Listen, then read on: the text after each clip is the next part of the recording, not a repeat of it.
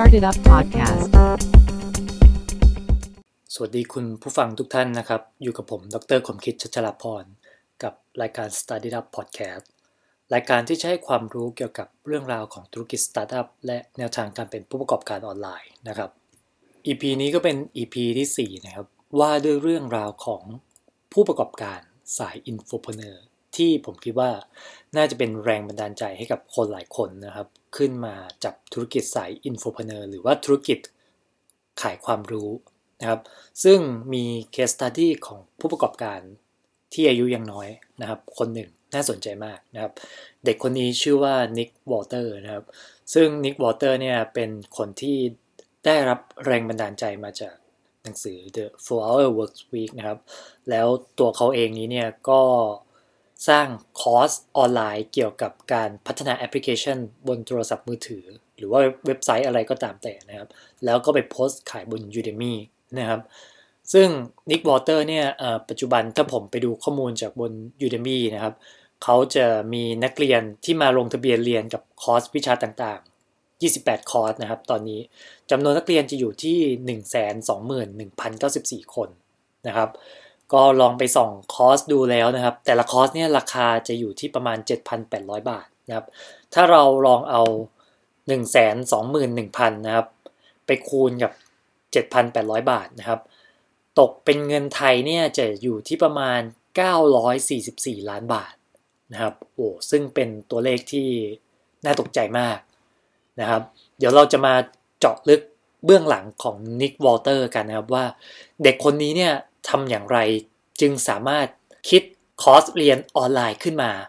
แล้วก็มีคนสนใจมาลงทะเบียนได้เยอะขนาดนี้นะครับ แน่นอนว่าเขาต้องไม่ธรรมดาแน่ๆนะ เดี๋ยวเราจะมาเจาะลึกเบื้องหลังของนิกวอลเตอร์กันนะครับ ซึ่งผมคิดว่าเรื่องนี้เนี่ยควรค่าแก่การนำมาเล่า เพื่อเป็นแรงบันดาลใจให้กับคนที่อยากทำคอร์สออนไลน์นะครับมาเรามาเริ่มเรื่องราวของนิกวอลเตอร์กันเลยนะครับ คือย้อนกลับไปในปี 2014 นะครับนิกวอลเตอร์ตอนนั้นเนี่ยเป็นเด็กหนุ่มอายุ 25 ปีนะครับซึ่งเรียนอยู่ชั้นปีที่ 3มหาวิทยาลัยบริกแฮมนะครับเขาได้มีโอกาสไปฝึกงานกับบริษัทที่ชื่อว่า p a l i v e d a Solution ซึ่งเป็นบริษัทที่ให้คำปรึกษาทางด้านเทคโนโลยีนะครับ เด็กหนุ่มคนนี้ครับชื่นชอบการทำงานนะครับเพื่อร่วมงานแล้วก็ลูกค้านะครับ แต่สิ่งหนึ่งที่เขาไม่ชอบเลยเกี่ยวกับบริษัทนี้ก็คือเรื่องของการแต่งกายครับ ในที่ทำงานนะครับจะบังคับให้เขาเนี่ยใส่กางเกงสแลกเสื้อเชิ้ตโปโลไปทำงานแทบทุกวันนะครับ แทนที่จะเป็นเสื้อยืดกางเกงยีนตามแบบที่เขาคุ้นเคยนะ นิกเล่าให้ฟังว่าคือผมเกลียดมากกับการที่ต้องทำตามคำสั่งคนอื่น ให้ผมทำอย่างงู้นอย่างนี้ทุกวันนะครับ ดังนั้นแทนที่จะเรียนให้จบแล้วหางานทำแบบคนอื่นๆเนี่ย วอลเตอร์กลับเห็นโอกาสที่เขาจะทำเงินแบบไร้ความเสี่ยงนะครับ เด็กหนุ่มคนนี้เนี่ยตัดสินใจลงเรียนแบบพาร์ทไทม์สำหรับอีก 2 ปีข้างหน้านะครับ ในระหว่างนั้นเนี่ยเขาก็จ้างตัวเองเป็นที่ปรึกษาพร้อมกับพัฒนาแอปพลิเคชัน iPhone ไปกับเพื่อนด้วยนะครับ เป็นแอปแนว How to นะครับจำนวน 7 ตัว หนึ่งในนั้นมีแอปสอนออกกำลังกายที่ชื่อว่า Weight Lifting Videos นะครับ ซึ่งช่วยเขามีรายได้ 1,200 เหรียญต่อเดือนนะครับ เหตุการณ์นี้ทำให้เขามองเห็นโอกาสที่จะทำเงินได้มากขึ้นนะครับ จริงๆแล้ววอเตอร์อย่างที่ผมได้เกินไปในช่วงอีต้น EP นะครับว่าเขาได้รับแรงบันดาลใจมาจากหนังสือที่ชื่อว่า The 4 Hour Work Weeks ทำน้อยแต่รวยมากของทิมเฟอร์ริสนะครับ เขาจำได้ขึ้นใจเลยครับว่าทิมเฟอร์ริสเคยพูดว่า ธุรกิจที่ดีที่สุดที่คุณควรทำคือธุรกิจด้านการศึกษา เด็กหนุ่มคนนี้จึงตัดสินใจออกจากมหาวิทยาลัยช่วงเมษาถึงพฤษภาในปี 2014 เลี้ยงชีพด้วยรายได้จากแอปพลิเคชัน How to นะครับและงานที่ปรึกษา และในปี 2014 นั่นเองนะครับ Apple ประกาศพัฒนาภาษาที่ใช้ในการพัฒนาแอปพลิเคชันตัวใหม่ที่ชื่อว่า Swift นะครับสำหรับ iOS 8 นะครับเขาก็เลยมองเห็นโอกาสทันทีนะครับ ที่จะทำเงินจากการสอนเขียนภาษา Swift นี่แหละ นะครับ โดยวอลเตอร์เนี่ยคิดว่าเขาสามารถทำสองอย่างได้ในเวลาเดียวกันนั่นคือ เรียนรู้ภาษา Swift แล้วก็ทำคอร์สออนไลน์ เพื่อที่จะสอนภาษา Swift นั่นแหละครับ โดยการอัดเป็นวิดีโอเพื่อที่จะขายเป็นคอร์สเรียนนะครับ เด็กหนุ่มคนนี้บอกว่า 4 วันถัดมาหลังจากที่ Apple ประกาศนะครับ ว่าจะใช้ Swift ในการพัฒนาแอป iOS เนี่ย ผมก็กระโจนเข้าไปศึกษาเจ้าภาษาใหม่นี้โดยทันทีนะครับ โดยตอนที่ผมตื่นขึ้นมาเนี่ยผมก็ตื่นมากิน เรียนทำคอร์สสอน กินเรียนทำคอร์สสอนแล้วเข้านอนนะครับเขาบอกว่าตอนที่เขานั่งทำงานอยู่นี่ก็คือยังทำงานอยู่ในชุดนอนนะครับ อัดเสียงไปด้วยบรรยาย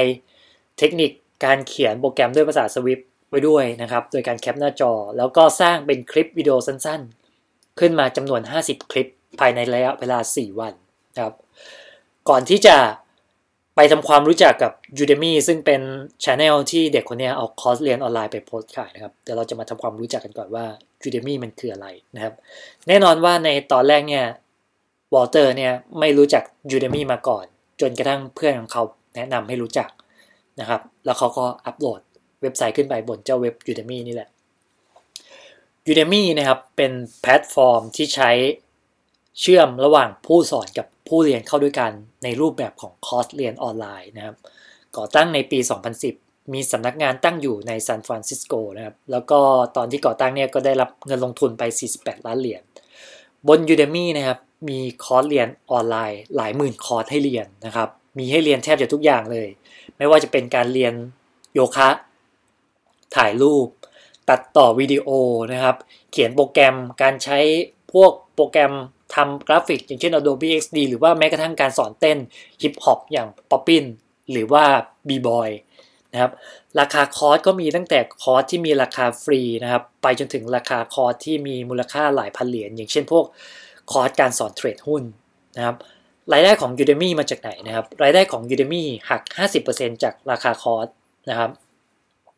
กรณีที่หัก 50%เนี่ยก็คือในกรณีที่ เจ้าของคอร์สเนี่ยต้องการให้ Udemy ช่วยโปรโมทคอร์สเรียนเพื่อดึงดูดนักเรียนให้เข้ามาลงทะเบียนเรียนนะครับ อย่างไรก็ตามนะครับ หากเจ้าของคอร์สเนี่ยต้องการเป็นผู้ดำเนินการทางด้าน marketing เองนะครับจะไปลงทุนทำโปรโมทโฆษณาบน Facebook หรือว่า email marketing อะไรก็ตามแต่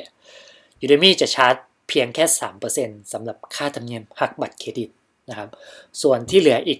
97%จะเป็นเจ้าของเนื้อหาคอร์สนะครับ ทีนี้ตอนที่ปี 2014 นะครับ ในเดือนมิถุนายน Apple ประกาศปล่อยภาษา Swift ออกมาอย่างเป็นทางการนะครับ อีก 3 วันถัดมานะครับนิกเนี่ยก็ได้ปล่อยคอร์สเรียนภาษา Swift ออกไป พร้อมประกาศว่าใครที่มาลงทะเบียนเรียนภายใน 24 ชั่วโมง จะได้เรียนฟรีนะครับ ปรากฏว่าภายใน 24 ชั่วโมงนะครับ มีผู้สนใจเข้าสมัคร เข้ามาเรียนคอร์สนี้วันแรกถึง 1,600 คน อ้นิกบอกว่า นี่มัน Amazing มาก ๆ เลยอะสำหรับผมนะครับเพราะไม่นึกว่าจะมีคนสนใจเยอะขนาดนี้นะครับ จากนั้นในวันถัดมานะครับเขาก็เพิ่มราคาคอร์สเป็น 199 เหรียญนะครับทำให้มีรายได้ 20,000 เหรียญนะครับครบ 30 วันนะครับวอเตอร์เนี่ยมีรายได้ทั้งสิ้น 40,000 เหรียญนะครับเด็กหนุ่มคนนี้บอกเลยว่าโอ้นี่มันมากกว่ารายได้ที่ผมทำได้ เมื่อปีที่แล้วทั้งปีเลยซะอีกนะครับ ซึ่งเทคนิคที่นิกวอลเตอร์ใช้นะก็คือการให้ Udemy เนี่ยช่วยทำการตลาดหาผู้เข้าเรียนให้ โดยทาง Udemy เนี่ยใช้เทคนิค email marketing นะครับ ส่งอีเมล 60,000 ฉบับ ไปยังผู้ที่มีแนวโน้มสนใจที่จะเรียนคอร์สนี้ พร้อมเสนอส่วนลดให้ 29 เหรียญนะครับ ซึ่งสร้างรายได้ให้กับ Nick Walter เนี่ย 3,000 ถึง 5,000 เหรียญต่อเดือนเลยทีเดียวนะครับ Nick เนี่ยไม่หยุดแค่ Udemy นะครับเขาอยากได้ผู้เข้าเรียนคอร์สเรียนภาษา Swift เยอะอีกนะครับ ซึ่ง Kickstarter เนี่ยที่จะเป็นตัวพิสูจน์ไอเดียนะครับ ในการทำธุรกิจคอร์สเรียนออนไลน์ของเด็กคนนี้นะครับ ก็โอกาสใหม่ๆ ก็เข้ามาถึงนะครับให้กับ Nick นะครับ เมื่อคนที่เคยลงเรียนคอร์สภาษา Swift อีเมลมาถามเขาว่า เขาสามารถเปิดคอร์สสอนทำแอป iPhone ได้ไหมนะครับ Nick ก็ยังลังเลอยู่นะครับว่าจะ ทำดีหรือไม่ทำดี คือยังไม่อยากเสี่ยงทำวิดีโอครบเซตเพราะว่ามันใช้เวลานานใช่ไหมครับ เขาจึงใช้วิธีการทดสอบตลาดนะครับ โดยทำวิดีโอขึ้นมาตัวหนึ่งที่ชื่อว่า how to make a freaking iPhone app แล้วก็โพสต์โปรเจกต์ตัวเนี้ยเข้าไปในเว็บไซต์ Kickstarter ซึ่งเป็นเว็บไซต์ระดมทุนชื่อดังนะครับ พร้อมตั้งราคา pre-sale ของคอร์สตัวเนี้ย จาก 199 เหรียญเหลือเพียง 29 เหรียญเท่านั้นนะครับเจฟชูวัสติงนะครับผู้ช่วยศาสตราจารย์ที่มอบริกแฮมซึ่งเป็นมอที่Walter เรียนอยู่นี่แหละนะครับเขาเป็นคนสอนคอร์สการปล่อย product นะครับ กล่าวว่าวิธีการที่ Walter ใช้เนี่ยนะครับด้วยแคมเปญชั้นอันชันฉลาด โพสต์เข้าไปบน Kickstarter เนี่ยเป็นอะไรที่มันถูกจุดมากๆ เพราะว่าสิ่งที่เขาทำเนี่ยมันทำให้ Product ตัวเนี้ยไปปรากฏบนพื้นที่ว่างที่ hot ที่สุดนะครับปกติวิดีโอสอน coding เนี่ยเป็นอะไรที่โคตรน่าเบื่อเลย เพราะว่าคุณต้องมองไปที่หน้าจอดำๆที่ใครสักคนหนึ่งกำลังพิมพ์โค้ดอยู่ ในขณะที่คุณฟังเขาพูด แต่ในคลิปวิดีโอใน Kickstarter ที่ Nick Walter โพสต์ขึ้นไปเนี่ยเขาเต้นไปรอบๆห้องแล้วก็เปิดเพลงแนว electro นะครับ พร้อมเต้นไปมานะครับ เพื่อแสดงให้เห็นว่าคอร์สเนี่ยจะนำไอเดียที่คุณเขียนไว้บนกระดาษทิชชู่ ไปสู่แอปที่มีอนาคตที่พร้อมปล่อยลง App Store โดยทันทีนะครับนะก็ลองเข้าไปดูในตัว Kickstarter นะครับ พิมพ์ว่า Nick Walter นะครับ iOS 8 Swift ก็ได้นะครับ ก็คอร์สตัวเนี้ยมันก็มีคนที่ พร้อมสนับสนุนนะครับ ซึ่ง 1 เดือนให้หลังนะครับแคมเปญนี้บน Kickstarter ประสบความสำเร็จอย่างล้นหลามนะครับ เขาระดมทุนไปได้ 66,000 เหรียญนะครับ โฆษกของ Kickstarter กล่าวว่าคือใน Kickstarter เนี่ยมีแคมเปญเพียงแค่ 41 แคมเปญเท่านั้นที่ระดมทุนได้ตามเป้าที่ตั้งไว้นะครับ และมีเพียงแค่ 11%ที่ระดมทุนได้มากกว่า 20,000 เหรียญนะครับโหซึ่งมันน้อยมาก ๆ เลย นะฮะแล้วก็ Nick เนี่ยสามารถทำได้ตั้ง 66,000 เหรียญเนี่ยนะครับชานอนฮิลส์นะครับผู้อำนวยการอาวุโสฝ่ายการตลาดของ Udemy กล่าวว่า ผมไม่เคยได้ยินมาก่อนเลยว่า จะมีเจ้าของ content คนใดที่สามารถทำเงินได้มากขนาดเนี้ยเป็นระยะเวลาสั้น แล้วก็จะยิ่งยากเข้าไปอีกสำหรับมือใหม่อย่าง Nick Walter นะครับ โอเค หลังจากได้เงินมาแล้วนี่เนี่ยหลายคนอาจจะสงสัยว่าเฮ้ยแล้วเขาเอาเงินไปทำอะไรนะครับเขาใช้เงิน 350 เหรียญต่อเดือนนะครับจ่ายค่าเช่าบ้านที่แชร์กับเพื่อน roommate อีก 4 คนนะครับในโปรโวรัฐยูทาห์นะครับแล้วก็ใช้ตังค์เนี่ยเอาไปกินข้าวนะครับเงิน 9,000 เหรียญนะครับเขาไปใช้ซื้อรถโตโยต้าโคโรล่ามือสองนะครับเพราะว่าตัวเองเนี่ยไม่มีรถส่วนตัวใช้ ส่วนเงินที่เหลือนะครับ ก็ช่วยแบ่งเบาภาระของพ่อแม่นะครับ ก็จริงๆ เขามีแม่เป็นนางพยาบาลส่วนพ่อเนี่ยก็เป็นนายหน้าจำนองนะครับ ทั้งคู่ทำงานใกล้บ้านใน Wilsonville นะครับรัฐโอเรกอน แล้วก็ต้องหาเงินมาส่งเสียให้ Nick Walter ได้เรียนนะครับก็ Nick Walter นะครับ มีแผนที่จะปล่อยวิดีโอตัวใหม่บน Kickstarter อีกนะครับ ซึ่งเป็นการสอนเขียนโปรแกรมลง Smart Watch ของ Apple อย่าง Apple Watch นะครับเขาบอกว่าเมื่อเครื่องมือที่ใช้ในการเขียนโปรแกรมออกในเดือนพฤศจิกายนเนี่ย ผมก็จะปิดตัวออกจากโลกภายนอก 48 ชั่วโมง เพื่อทำวิดีโอการสอนเขียนแอปลง Apple Watch เนี่ยขึ้นมานะครับเขาไม่สนว่า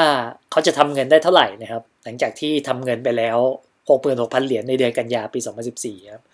เดือนถัดมานะครับเขาก็ได้เงินอีกที่ 3,400 เหรียญนะครับ ซึ่งนิกวอเตอร์เนี่ยก็บอกว่านี่ก็โอเคแล้วนะ เพราะว่าเงินที่ได้เนี่ยมันมากกว่าเงินค่าเช่าบ้านนะครับ แล้วก็คนอย่างผมเนี่ยก็เป็นพวกที่แบบใช้จ่ายแบบประหยัดอะแบบมัธยัติซึ่งตอนนี้ผมมีความสุขนะที่ผมมีรายได้ 3,000 เหรียญต่อเดือนนะครับเราก็คิดว่าอาจจะมีไอเดียบ้าๆเข้ามาให้ผมสามารถทำคอร์สสอน พัฒนาแอปพลิเคชันออนไลน์หรืออะไรก็ตามแต่นะครับ โดยเขาหวังว่าเขาจะจ้างตัวเองต่อไปนะครับ โดยหารายได้จากการสอนควบคู่ไปกับการพัฒนาแอปนะครับชวาติงทำนายว่า Walter เนี่ยจะประสบความสำเร็จในอนาคตนะครับเขากล่าวว่า 99%ของนักเรียนของผมเนี่ยได้งานทำตั้งแต่ปีแรกที่จบออกไป แต่ไม่บ่อยนะักที่จะเห็นนักเรียนที่จบออกไปสามารถทำเงินได้1นึ่งแสนเหรียญภายในระยะเวลาปีแรก ซึ่งวอเตอร์เนี่ยใช้เวลาเพียงแค่ 5 เดือนเท่านั้นนะครับ โดยสรุปเลยนะครับ แรงบันดาลใจจากหนังสือเล่มหนึ่งนะครับ The Four Hours Work Week ของ Tim Ferriss เนี่ยมันทำให้ความคิดของ Nick Walter เนี่ยมันเปลี่ยนไปตลอดกาลนะครับ The 4 Hour Work Week นะครับ ถ้าใครเคยอ่านนะครับ Tim Ferriss จะเน้นการเซตระบบขึ้นมา เพื่อให้ระบบนั้นน่ะ generate รายได้ให้กับเจ้าของธุรกิจแบบอัตโนมัติ หรือที่เราเรียกว่าตัว passive income นั่นแหละครับ ซึ่ง Nick เนี่ยจับหลักของ Tim Ferriss ได้นะครับ แล้วก็ตัวเองเนี่ยเอาไปใช้ในการพัฒนาคอร์สเรียนออนไลน์นะครับซึ่งข้อดีของพวก information product นี้นะครับมันก็คือมันอยู่ในรูปแบบของดิจิทัลนะครับไม่จำเป็นที่จะมาสต็อกสินค้าไว้นะครับ ผู้เรียนสามารถจ่ายเงินค่าเรียน แล้วก็เข้าไปดูวิดีโอออนไลน์ได้เลย จะดูตอนไหนก็ได้ แล้วก็จะ pause วิดีโอเพื่อไปทำอย่างอื่นแล้วกลับเข้ามาเรียนอะไรอย่างนี้ก็ได้ นะครับซึ่งในปัจจุบันตัวคอร์สออนไลน์เนี่ยก็เป็น information product ที่ได้รับความนิยมมากที่สุดตัวหนึ่งเลยนะครับ เพราะว่าเวลาที่เรากลายเป็นผู้สอนเนี่ยเราไม่จำเป็นที่จะต้องเอาเวลาของเราไปแลกกับเงิน ซึ่งมันเป็น active income ใช่ไหมครับ แต่การสร้างคอร์สออนไลน์ขึ้นมาสักตัวนี้เนี่ยนะครับเราส่งออกไปบนโลกออนไลน์นะครับ มันก็จะ run แล้วก็ทำเงินจากการที่มีคนสนใจเข้ามาเรียนกับเรานะครับ โดยการดูวิดีโอนี่แหละ เนาะซึ่งมันทำให้ Nick เห็นว่าโอกาสธุรกิจทางด้านการศึกษานี้เนี่ยมันมีอยู่อย่างที่ Tim Ferriss พูดไว้นะครับ โดยทันทีที่ Apple ประกาศภาษา programming ตัวใหม่อย่าง Swift นะครับ เด็กหนุ่มคนนี้ไม่รอช้าครับ กระโจนเข้าไปนะครับ เพียงแค่ 3 วัน product ของเขาก็พร้อมเสิร์ฟตลาดนักพัฒนาและผู้ประกอบการ ที่อยากกระหายมีแอป iPhone พัฒนาด้วยภาษา Swift ไปโผล่บน App Store นะครับเขาพลิกบทบาทจากโปรแกรมเมอร์ที่ทำแอปพลิเคชันขายเองเนี่ยไปสู่ผู้ประกอบการออนไลน์ที่ทำรายได้ให้มากกว่านะครับนี่แสดงให้เห็นว่าเด็กคนนี้มีวิสัยทัศน์ที่ดีนะครับ คือ 1 มองการไกลนะครับ 2 เห็นโอกาสนะครับ 3 ไม่รอช้านะครับ กระโดดเข้าไปลงมือทำโดยทันทีนะครับ เพราะว่าถ้าเริ่มช้าไปกว่านี้เนี่ยคนอื่นก็อาจจะสร้างคอร์สแล้วก็สอนมากมายบนอินเทอร์เน็ต เข้าไปก่อนนะครับทำให้โอกาสของเด็กคนนี้อาจจะลดลงได้นะครับแต่การที่เขาเห็นโอกาสแบบนี้ก็เพราะการทำธุรกิจบนอินเทอร์เน็ตเนี่ยมันยังเปิดกว้างมากๆนะครับแล้วมันก็ยังมีพื้นที่อีกเยอะที่เราสามารถเข้าไปเล่นได้ หากคุณหามันเจอ แล้วก็เริ่มทำตั้งแต่ตอนนี้ครับ เป็นยังไงบ้างครับกับ episode ที่4นะครับอันนี้ก็เป็นอีกหนึ่งเรื่องราวนะครับผู้ประกอบการในยุคอินเทอร์เน็ต ที่ผมคิดว่าน่าสนใจแล้วก็น่าจะเป็นแรงบันดาลใจให้กับ เพื่อนๆหลาย ๆ คนได้ใช้เป็นกรณีศึกษาดูนะครับ เพราะว่า infopreneur ในปัจจุบันนี้เนี่ยได้รับความนิยมมากนะครับ การผลิตคอร์สเรียนออนไลน์สอนนะครับ จากความเชี่ยวชาญที่เรามีนี่แหละ ลองดูเคสของ Nick Walter เป็นตัวอย่างนะครับ ว่าเขาใช้ความสามารถกับ passion ที่เขามีเกี่ยวกับในเรื่องของการเขียน programming นะครับ บวกกับการที่เขารู้ว่าตลาดจะต้องการอะไรในอนาคตนะครับ กระโจนเข้าไปจับนะครับ ลองไปดูคอร์สของ Nick Walter ได้บน Udemy นะครับ มีหลายคอร์สที่น่าสนใจแล้วก็เป็นปัจจุบันมาก ๆ นะครับ เขาไม่ได้สอนแค่การพัฒนาแอปบน iOS นะครับ ที่ผมเข้าไปดูก็มีการพัฒนาแอปบน Android นะครับ พวกภาษา Kotlin นะครับ หรือว่าเป็นพวกการเขียนเว็บไซต์ด้วย React ต่างๆ นู่นนี่นั่นนะครับ โอเคนะครับ ก็ปิดท้ายนะครับ กันไปสำหรับ EP 4 นะครับ หากใครมีข้อสงสัยอยากสอบถามอะไรเพิ่มเติมเกี่ยวกับ ธุรกิจสตาร์ทอัพแล้วก็แนวทางการเป็นผู้ประกอบการออนไลน์ ก็มาพูดคุยกับผมได้นะครับ ที่แฟนเพจ Study Up นะครับบน Facebook แล้วก็เว็บไซต์ studyup.in.th สำหรับวันนี้มีเพียงเท่านี้ครับ สวัสดีครับ